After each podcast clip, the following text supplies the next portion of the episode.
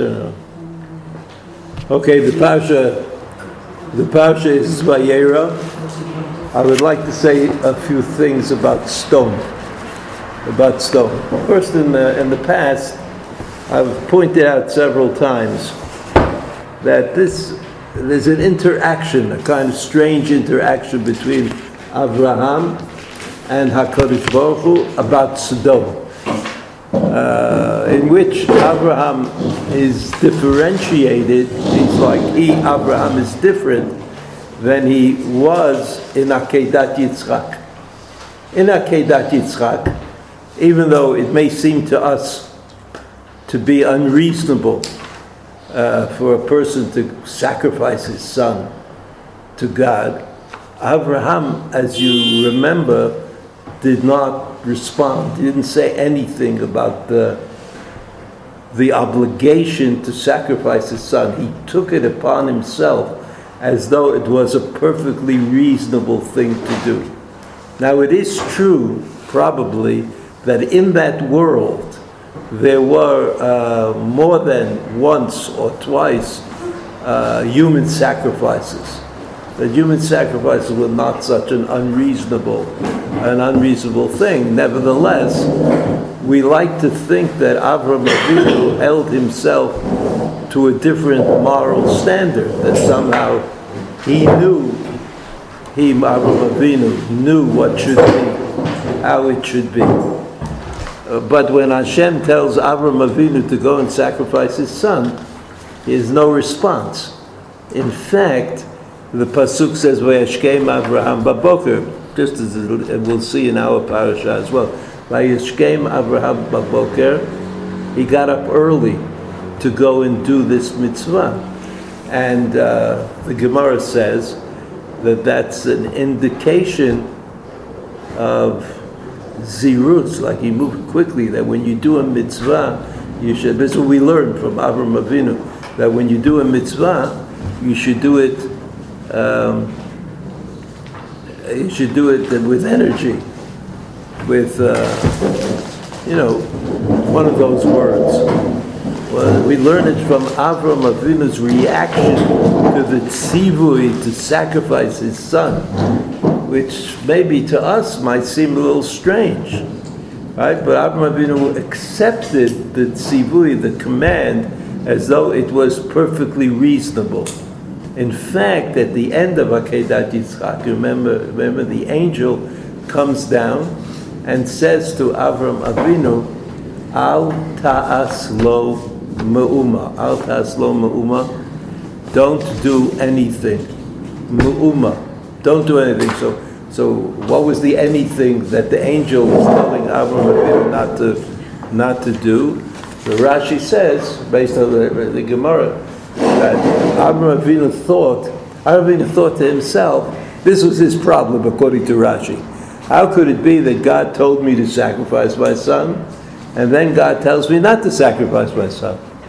That was the moral problem that Avraham had according to Rashi. Not whether he could sacrifice his son, and not even whether God would be able to fulfill the promise that he made to Avraham Avinu, which was that he would have children if he killed his son. Because as far as Avraham Avinu is concerned, that's God's problem.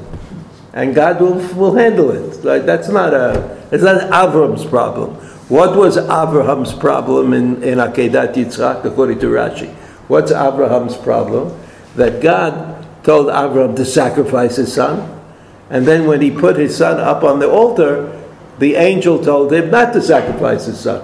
So what was Avraham Avinu's problem? Right? It wasn't so much could God change God's mind, because we know that the answer to that question is yes. But Avraham Avinu's problem was, how can I, Avraham Avinu, do both commands? How can I listen to God and sacrifice my son, and listen to God and not sacrifice my son? That was Avraham's. That's not a moral dilemma. It's just a plain old regular question. How can you do two contradictory things when God is telling you to do both of them? So Rashi says on that pasuk, the angel comes and says to Avraham, al ta'aslo me'uma. Don't do anything to him. But it doesn't say in the pasuk what the anything is. But Rashi says that Avraham had this idea. How can he do both? How can he sacrifice his son, fulfill that command, and not sacrifice his son, fulfill that command? So he said he would create a physical blemish in Yitzchak, like cut his eyelid or something. Something very minor, which would render him unfit for being a sacrifice. He, Yitzchak, if he followed the rules of sacrifices. So then Avraham Avinu said, look, I was here ready to sacrifice my son, but I can't do it because he has this blemish, so I'm fulfilling both, or I'm trying to fulfill both. I'm not denying my obligation. So that's what Rashi says. So Rashi says that the word me'uma, you look at the blackboard, see the blackboard, mem, aleph, vav, mem, hey, me'uma. But the way we talk Hebrew, it comes out muma, muma, like as though the aleph is not there. Aleph did not fare well in the history of the Hebrew language, right? Aleph. I mean, there are a lot of words with alephs in them that you don't pronounce the aleph, right? Tzon, sheep, rosh, head. This is Ulpan level A. Don't have to go beyond A. So the word rosh, for example, the word rosh has an aleph in the middle, but you don't pronounce it. It's gone from the pronunciation world. And the word tzon, which means sheep, is pronounced without, as though the aleph was not there. So the word me'uma, I say me'uma because if you lane on Shabbos, if you lane the parsha, everybody will scream at you if you don't say me'uma. But the way people pronounced it apparently was muma. Muma is very similar to the word mum, which is a physical blemish, and so that's how Rashi gets it. How did we get to this story about Akedat Yitzchak? Because I wanted to say that there's a difference between Avram Avinu's reaction to the tzivui, to the command to do Akedat Yitzchak, and Avram Avinu's reaction to the news that God was going to destroy Sodom and Gomorrah. In the first case, Avram Avinu is concerned about how he's going to do it. Right? That's no moral compunction about sacrificing his son. His problem is, could I do it exactly right? Could I get the Zman right? Will I be able to get it without Chometz? With all of these things. That's Avram Avinu's problem. When it comes to Sodom, Avram Avinu is unhappy. He says to HaKadosh Baruch Hu, I'm looking at the Perek Yud Chet, it's not on the sheet. Perek Yud Chet, Pasuk Chafei, Chalila lecha me'asot kedavar hazeh, lamit tzadikim rasha, Chalila lecha. You imagine somebody saying to God, what a terrible idea! Like it's really the worst thing I've ever heard that you're going to go and kill the people in Sodom and Gomorrah. Hashofet kol ha'aretz lo yaseh mishpat. Can it be that the judge of judges is not going to do a reasonable judgment? I mean, Avraham Avinu was really worked up about it. He wasn't worked up about sacrificing his son, but he is worked up about what's going to happen in Sodom and Gomorrah. So why is he worked up about what happens in Sodom and Gomorrah? So I bring as a reference, it's also not on the sheet. It's an exciting week, nothing is on the sheet. I don't know why there's a sheet. There must be a reason. So the Rambam was talking at the beginning of Hilchot Avodah Zarah. The Rambam talks about how Avodah Zarah, idolatry, came into the world. After all, the way the story is in the Bereshit, everybody's talking to God. How could you get from everybody talking to God to Avodah Zarah? That seems like a little bit strange. So the Rambam, in his discussion, gets up to Avraham Avinu. And he says, you know, the things were going wild. There was a lot of idolatry in the world. And then he says, he says the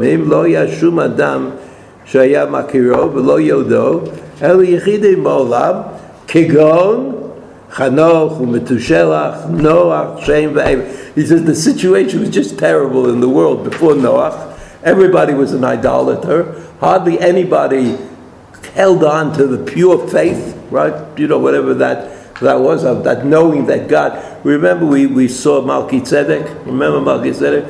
That El Elyon, the two basic principles, the principle of El Elyon, there's one God that's above all other kinds of powers, and Koneh Shamayim Va'aretz, and the creator of heavens and earth, that God created. God created the world. So he says there were few people left who knew these things. There was hardly anybody before Noah, before the flood in Noah. Valder Zed, the Rambam says, Hayah Olam Holecho Mitgalgel, and so and this was history. That's what happened. Everybody was an idolater except a few people here and there, a little nutty, a little strange. They stuck to themselves, and they were the ones who knew about God. They still remembered about God. And then the Rambam says, Ad she'nolad amudo shel olam, until he was born. Who is he? The pillar of the world, the thing that holds up the world. The who? And I name him, the Rambam says, dramatically. This is called dramatic writing. Who? Because you don't know. Avraham Avinu.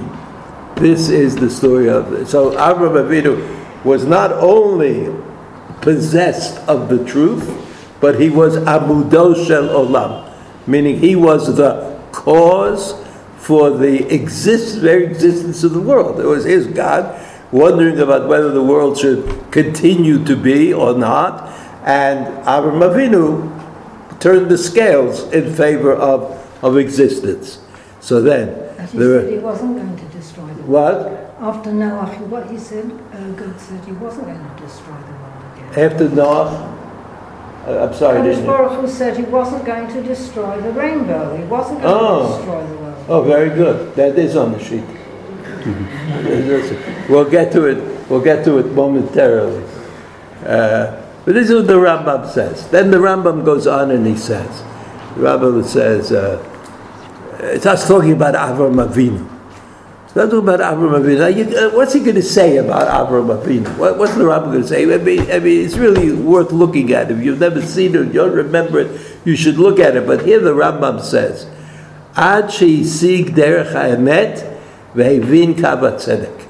These words for the Rambam are really meaningful. Emet, truth, and tzedek, which maybe means justice.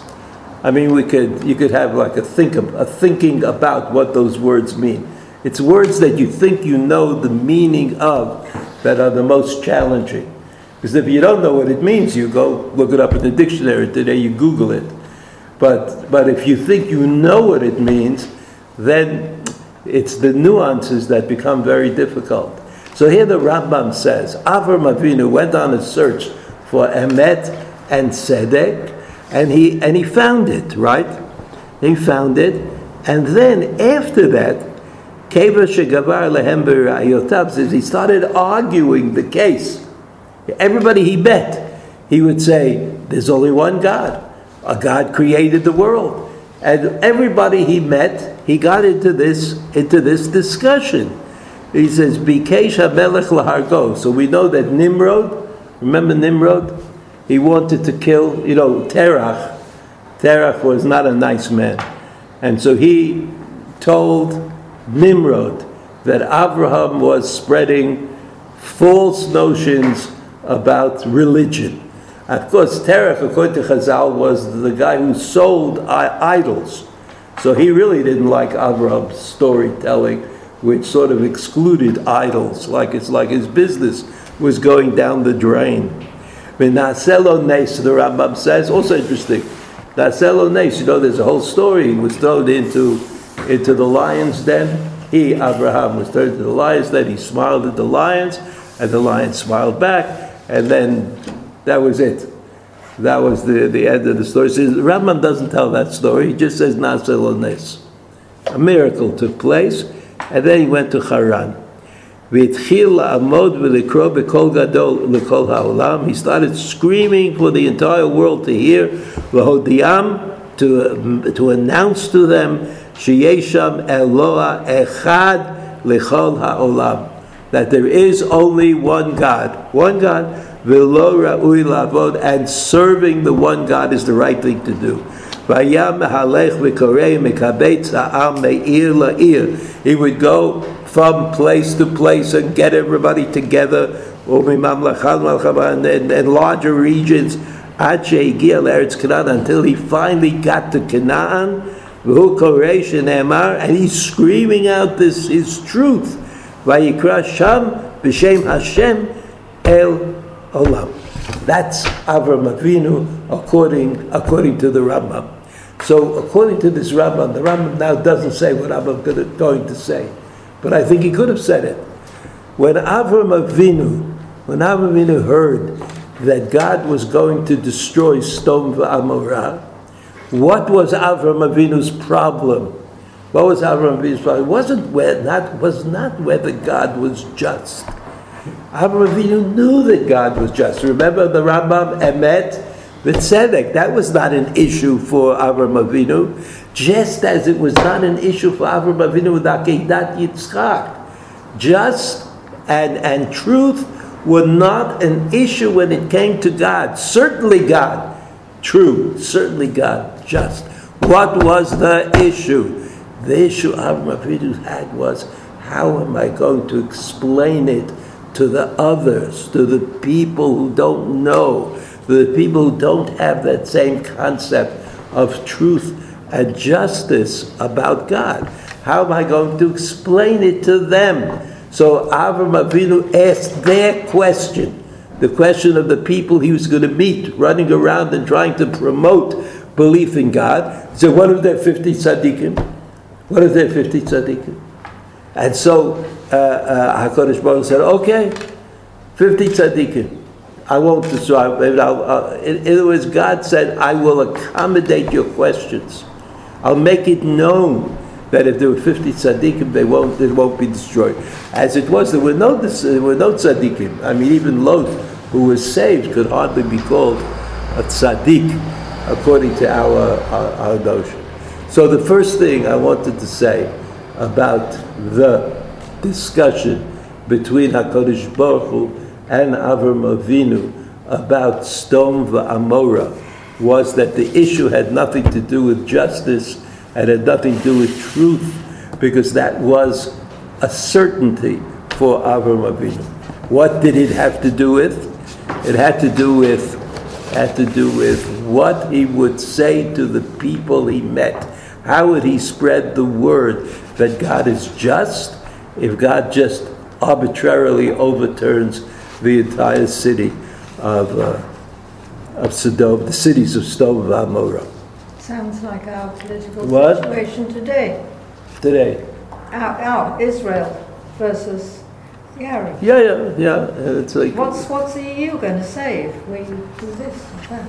Well, that's taken care of in the first Rashi. The first Rashi in the Chumash takes care of that, because the Rashi says if the people in the United Nations come and they say you stole the land to the Jews, so what do we say? Well, how do we respond to that? So according to Rashi, respond by the United Nations. They say we've been here for a long time.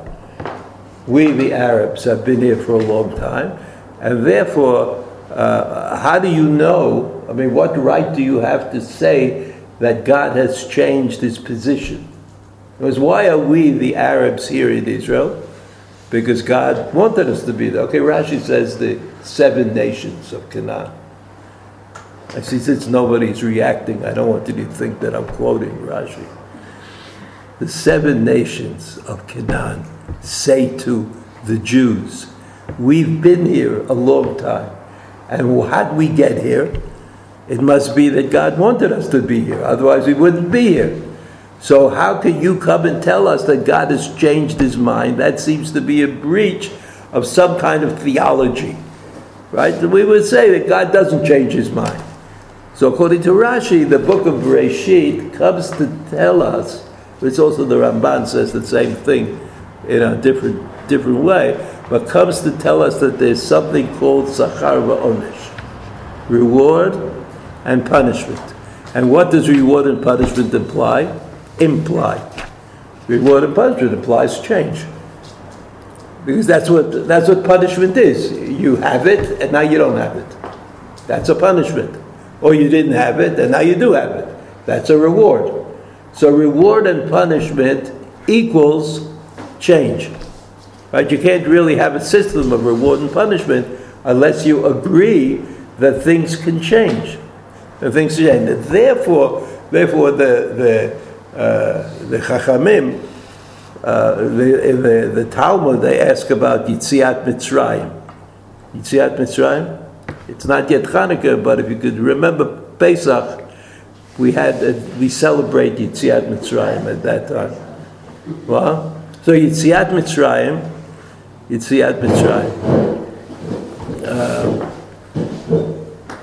The question was, why were the Egyptians severely punished in the process of Yitziat Mitzrayim? After all, they enslaved the Jews. It was a prophecy that God gave to Avraham Avinu. So why punish the Egyptians for doing what God wanted them to do? Question. So the answer is they went overboard. In other words, yes, they did. They were the emissaries. They were God's emissary. Yes, that's true. But they went at it with too much energy and devotion, and for that they deserve to be punished. So that the punishment is led to change.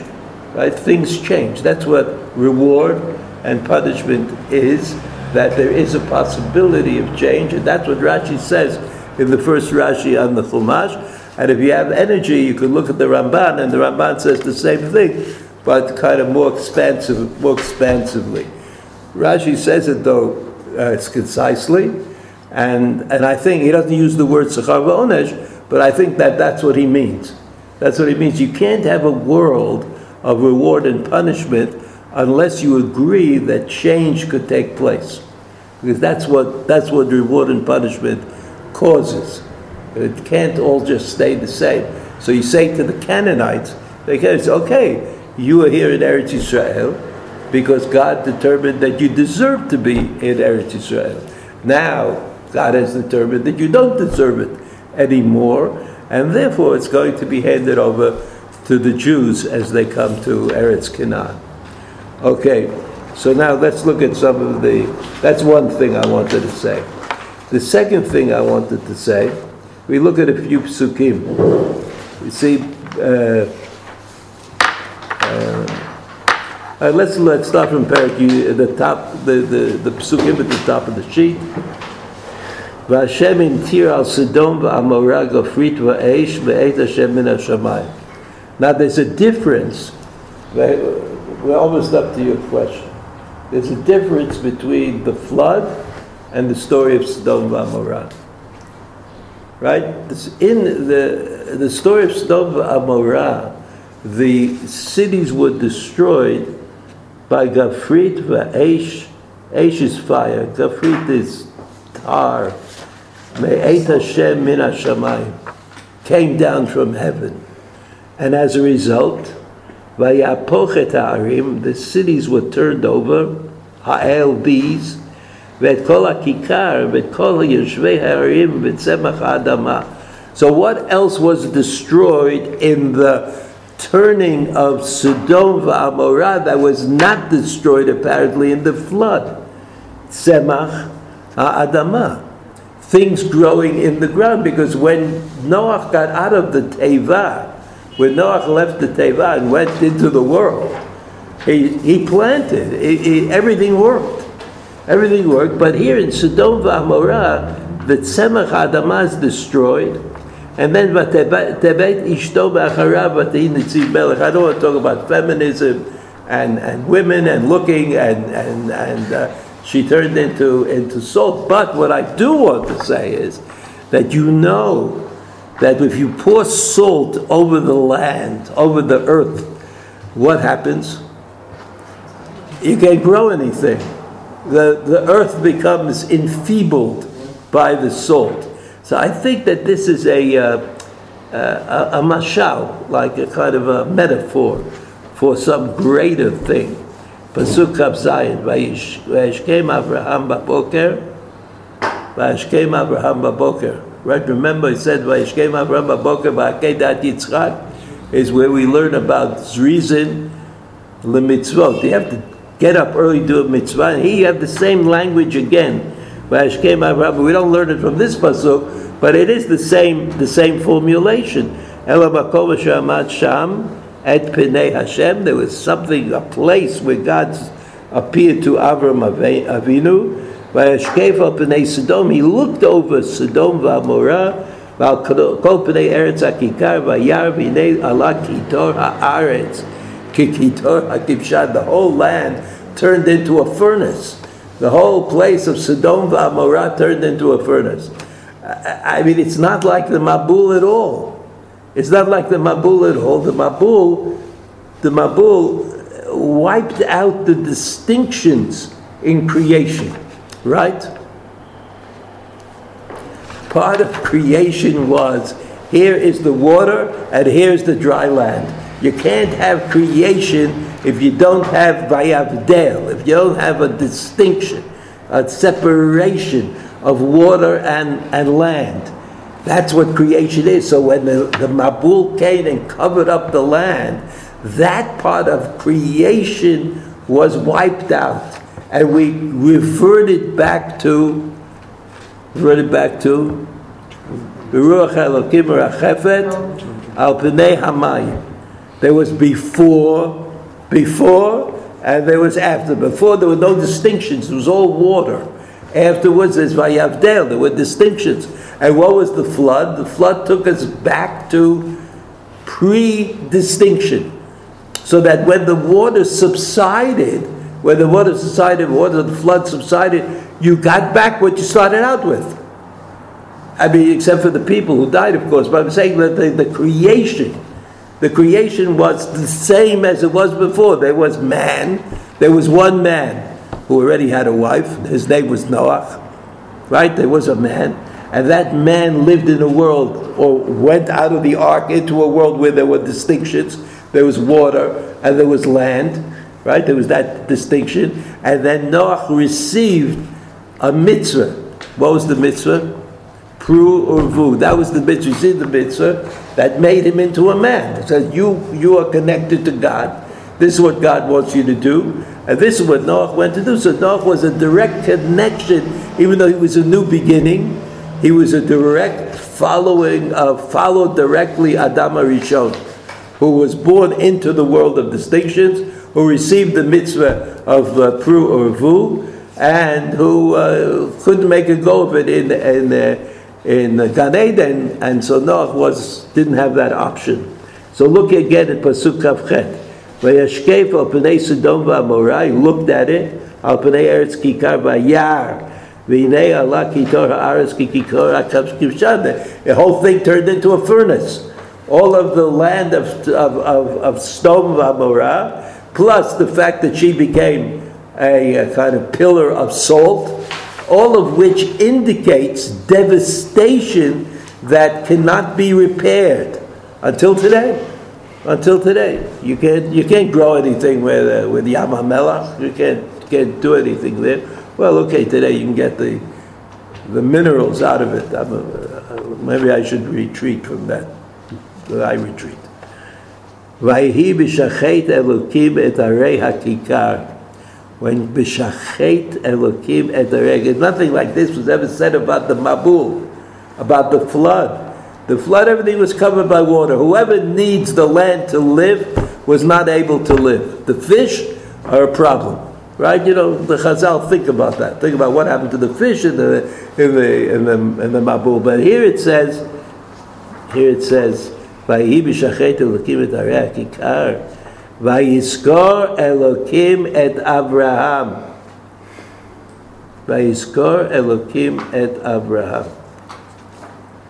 So before I try to explain that, what Vayizkor Libna Abraham, because after all, it's hard to speak about God as remembering, sort of implying that God might forget something, and that remembering is something worth noting.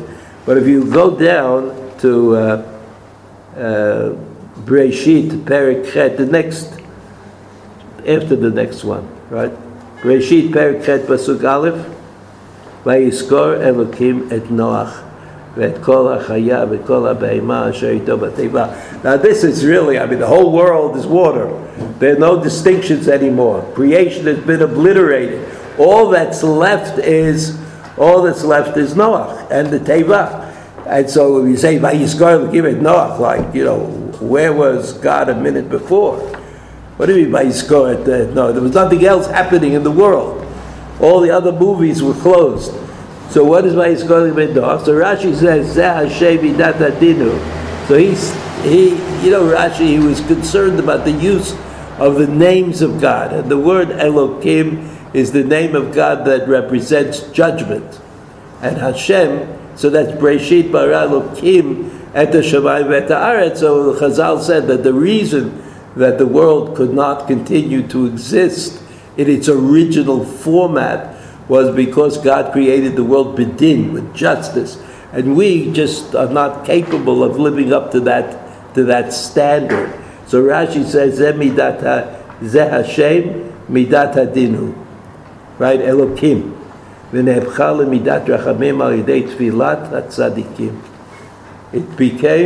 It turned into rachamim al yedei tfilat hatzadikim. V'yishatam shel rishaim. So what Rashi says this, Vayizkor Elokim et Noach. That somehow Vayizkor, let's look at the next right there, the Vayizkor modifies or mitigates the name of God, Elokim, which means Din. That somehow Vayizkor, like remember Rosh Hashanah? You do remember. It happens annually. It's usually 2 days. Sometimes there's a Shabbos there also, which makes it feel like 3 days. When we say Tkiyat Shofar, or even if we don't do Tkiyat Shofar, if it's Shabbos, we say Psukim, that kind of put us into the right mood. There are psukim about malchiyot, there are psukim about zichronot, there are psukim about shoparot. So, okay, malchiyot, I understand. There's a major theme on Rosh Hashanah that God is the king, which I guess means that, you should follow the directives to the mitzvot. In any event, it makes sense. Makes sense, malchiyot. Shoparot, that's the basic mitzvah of Rosh Hashanah. It's to blow the shofar. So to get involved in thinking about shofarot, that also makes sense. At least to me, it makes sense. But what exactly are zichronot? Right? To quote a bunch of psukim in which the idea of zecher, of memory, of remembering, is mentioned. But what's the big deal? That we keep saying God should remember. God should remember us. Remember who we are. Remember. Why do we think anything else? In any event, I think that Vayizkor Elokim et Noach is a word that describes the new beginning. Vayizkor Elokim, it's like God said, and now we start again. And now we start, because he takes note of. It's like the next step. The next step in the process. The first step was the flood and wiping out, to some extent, the original creation. The next step is giving Noach the mantle of creation, giving him the mantle which enables him to succeed, to go on, to do whatever has to be done. So let's go back to Perek Chet, Pasuk Aleph. No, I'm sorry. Let's go back to Perek Yutet, Pasuk Kaftet, the last pasuk in the first section. when God destroyed the cities in this plain, right? Stob and Amorat, Adma v'Tzvoyim, Vayiskor Elokim et Avraham. Vayiskor Elokim et Avraham. Again, we have the name of God that is being used is Elokim. Vayiskor Elokim et Avraham. Vayishalach et Lot mitoch haficha ba'afoch et ha'arim asher yashav behem Lot. And he sent out Lot. He sent Lot out of the city. Lot was saved. What does Rashi say? What does Rashi say about Vayiskor Elokim et Noach? Remember, Vayiskor Elokim says Shem midat adinu v'nefcha l'midat rachamim al yedei tvilat tzadikim. Al yedei tvilat tzadikim. Tvilat tzadikim, that comes from the Gemara in Masayat Brachot, the second source from the bottom of the page. The second source, Omar Rabbi Yochanan. You know Rabbi Yochanan? Rabbi Yochanan was the last generation, or next to the last generation, of Moraim in Eretz Yisrael, and responsible for the Yerushalmi. Reish Lakish, Rabbi Yochanan, even though they were kind of the editors. They had something to do with creating the Yerushalmi. Listen to this. Afilu b'shat ka'aso shel HaKadosh Baruch Hu. Even when HaKadosh Baruch Hu is angry, Hu zocher et hatzadikim. He remembers the righteous. Shene'emar quotes our pasuk. Vayhi b'shachet Elokim et arei hakikar. Vayiskor Elokim et Avraham. So again, what's the pshat? Vayhi b'shachet Elokim. What's Elokim? Elokim midat adin. God is going to destroy the cities of Sodom v'Amorah et arei hakikar. Vayiskor Elokim et Avraham. What is Vayiskor Elokim? Not like we remember, where we sort of like, remembering is not a voluntary act. I just remember, oh yeah, I remember that. But not because I thought about it just sort of comes to me. But according to the Gemara, Vayiskor Elokim et Avraham means that God purposely remembered Avraham. Why? Because by remembering Avraham, this is explained in Rashi. You have to keep your finger on both things. Rashi says that the tzaddikim mitigate the divine decision to punish. So Vayiskor Elokim et Avraham means God wanted Avraham there in the picture. He wanted Avraham to be there with him when he punished Sodom v'Amorah, because Avraham would make it possible for HaKadosh Baruch Hu to limit his justice, his din, and adopt the mantle of Rachamim. Vayishlach et Lot mitoch haficha. Then he sent out Lot, even though Lot did not deserve to be saved. He was certainly not righteous in the sense of righteousness. He did something that was positive, but he was not righteous. And he was not even righteous in his dealings with Avraham Avinu. He was actually quite negative. That's it.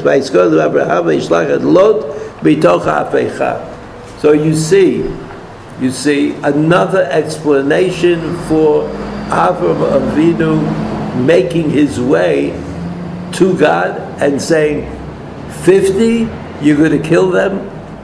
So it's not so much according to this Gemara, it's not the particular argument that Avraham is making, but it's the presence of Avraham that has to be taken into account.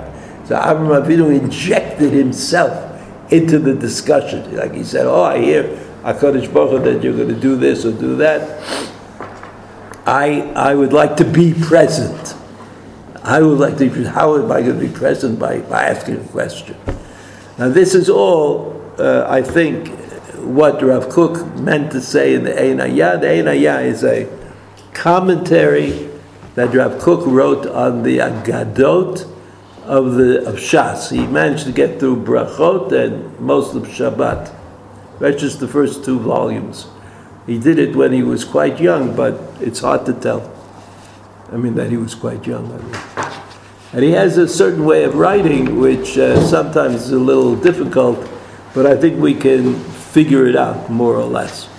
So this is what he says. Kol midot ha'anaga elokit, when I speak about divine leadership, the way God runs the world, right? Heima li'olam mechuvanim neged ha'ta'alucha shel hatzedek va'musar shel kedushat ha'nefashot.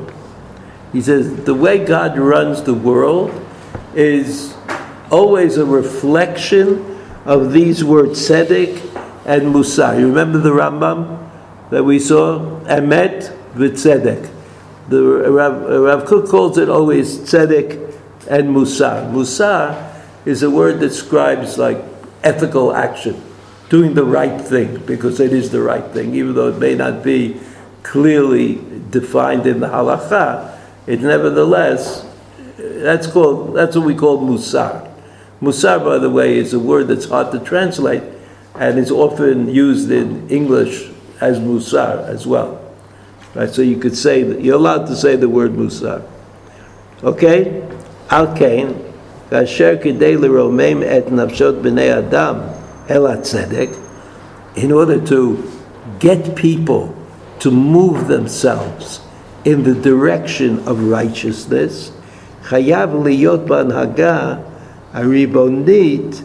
There has to be in the leadership and the authority rishamim kvuim al godel erech hatzadikim. So you always need to make this point that the tzadikim are very important in the world, because they're the ones who lead us in an ethical path, in making sure that we do the right thing. Because as everybody knows, there are a lot of questions that seem to be unclear. And the lack of clarity we may use for our advantage. We say, oh, it's not perfectly clear, so I'll be a bad person. You know, because I don't have clear leadership. But the tzaddikim are the people who do give. And there are people like that. Everybody knows people who are able to influence others with their righteousness. So he says, Erech HaTzadikim, I'm in the fifth line. Hashpa'at ha'atzlacha sheba b'glalam, that because of them there's certain achievement and success. Gam lezulatam, also for the others, for people who are nearby, right nearby them. The man, yes, sa'ad musari l'rabim, l'irdov achar hatzedek, sa'ad musari. There'll be support, right, ethical support that will enable everybody to chase after righteousness, the tzedek.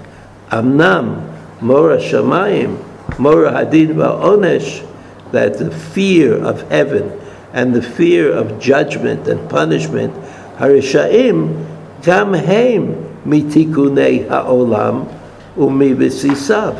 He says, because you fear punishment, sometimes rishaim also provide a fixing. The wicked people can also provide fixing because they're afraid. And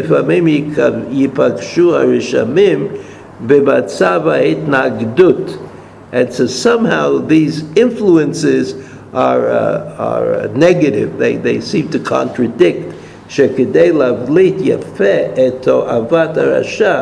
V'achrita hara ra'ui la'archiv tziyur shilton v'dat ha'mishpat, etc. So what is it that Rav Kook, what is Rav Kook doing? He says, here's a Gemara. The Gemara is talking about a specific event in Jewish history. And that specific event in Jewish history was when Avram Avinu was remembered by HaKadosh Baruch Hu.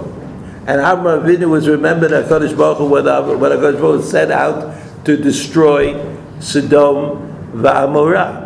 And why was he remembered according to the Gemara? Why was he remembered? Because tzaddikim, i.e. Avram Avinu, modify and mitigate the din and turn it into rachamim, into mercy. And that's why the pasuk ends by saying, and so God let Lot escape.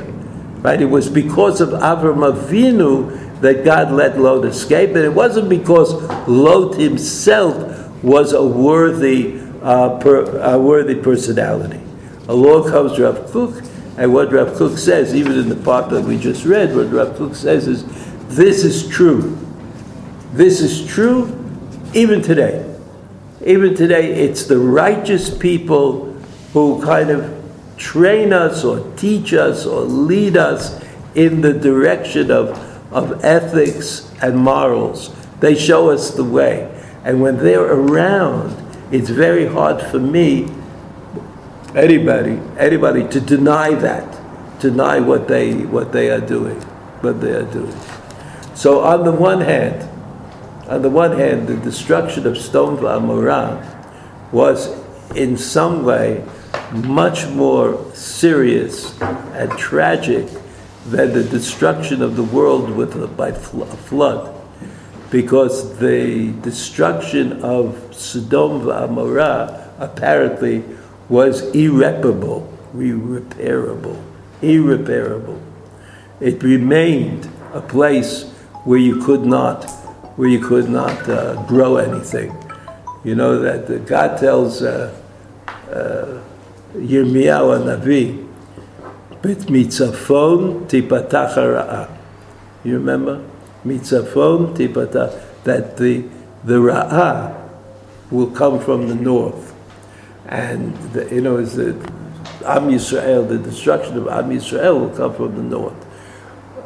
What's in the north? So you could say Babylonia, Assyria, historic enemies of Am Yisrael. But there's a medrash in the Pirkei of the Rabbi Elazar that says that when God created the world, there was a little bit of the world that was left uncreated, and that was in the north. And therefore all of the Ra, all of the evil that you see in the world originates in that north. There is this idea of the uncreated world. But at the time of Sodom and Gomorrah, the punishment that they received, even though God said, and this is in this section that we didn't read, but it's there, God said, I won't do it again. I won't bring down this kind of destruction on Israel. This kind of destruction was destruction where the waters obliterated the distinction, the vayavdel, between the dry land and the waters, right? There was this obliteration of that distinction. That's not going to happen again. But Sodom and Gomorrah, which is people denying the connection of God to the creation, which produces an uncreated piece of territory. Uncreated in the sense that you can't plant there, you can't grow anything there, you can't do anything there. That's the negative, or the part of the story of Sodom and Gomorrah, which is unfortunate.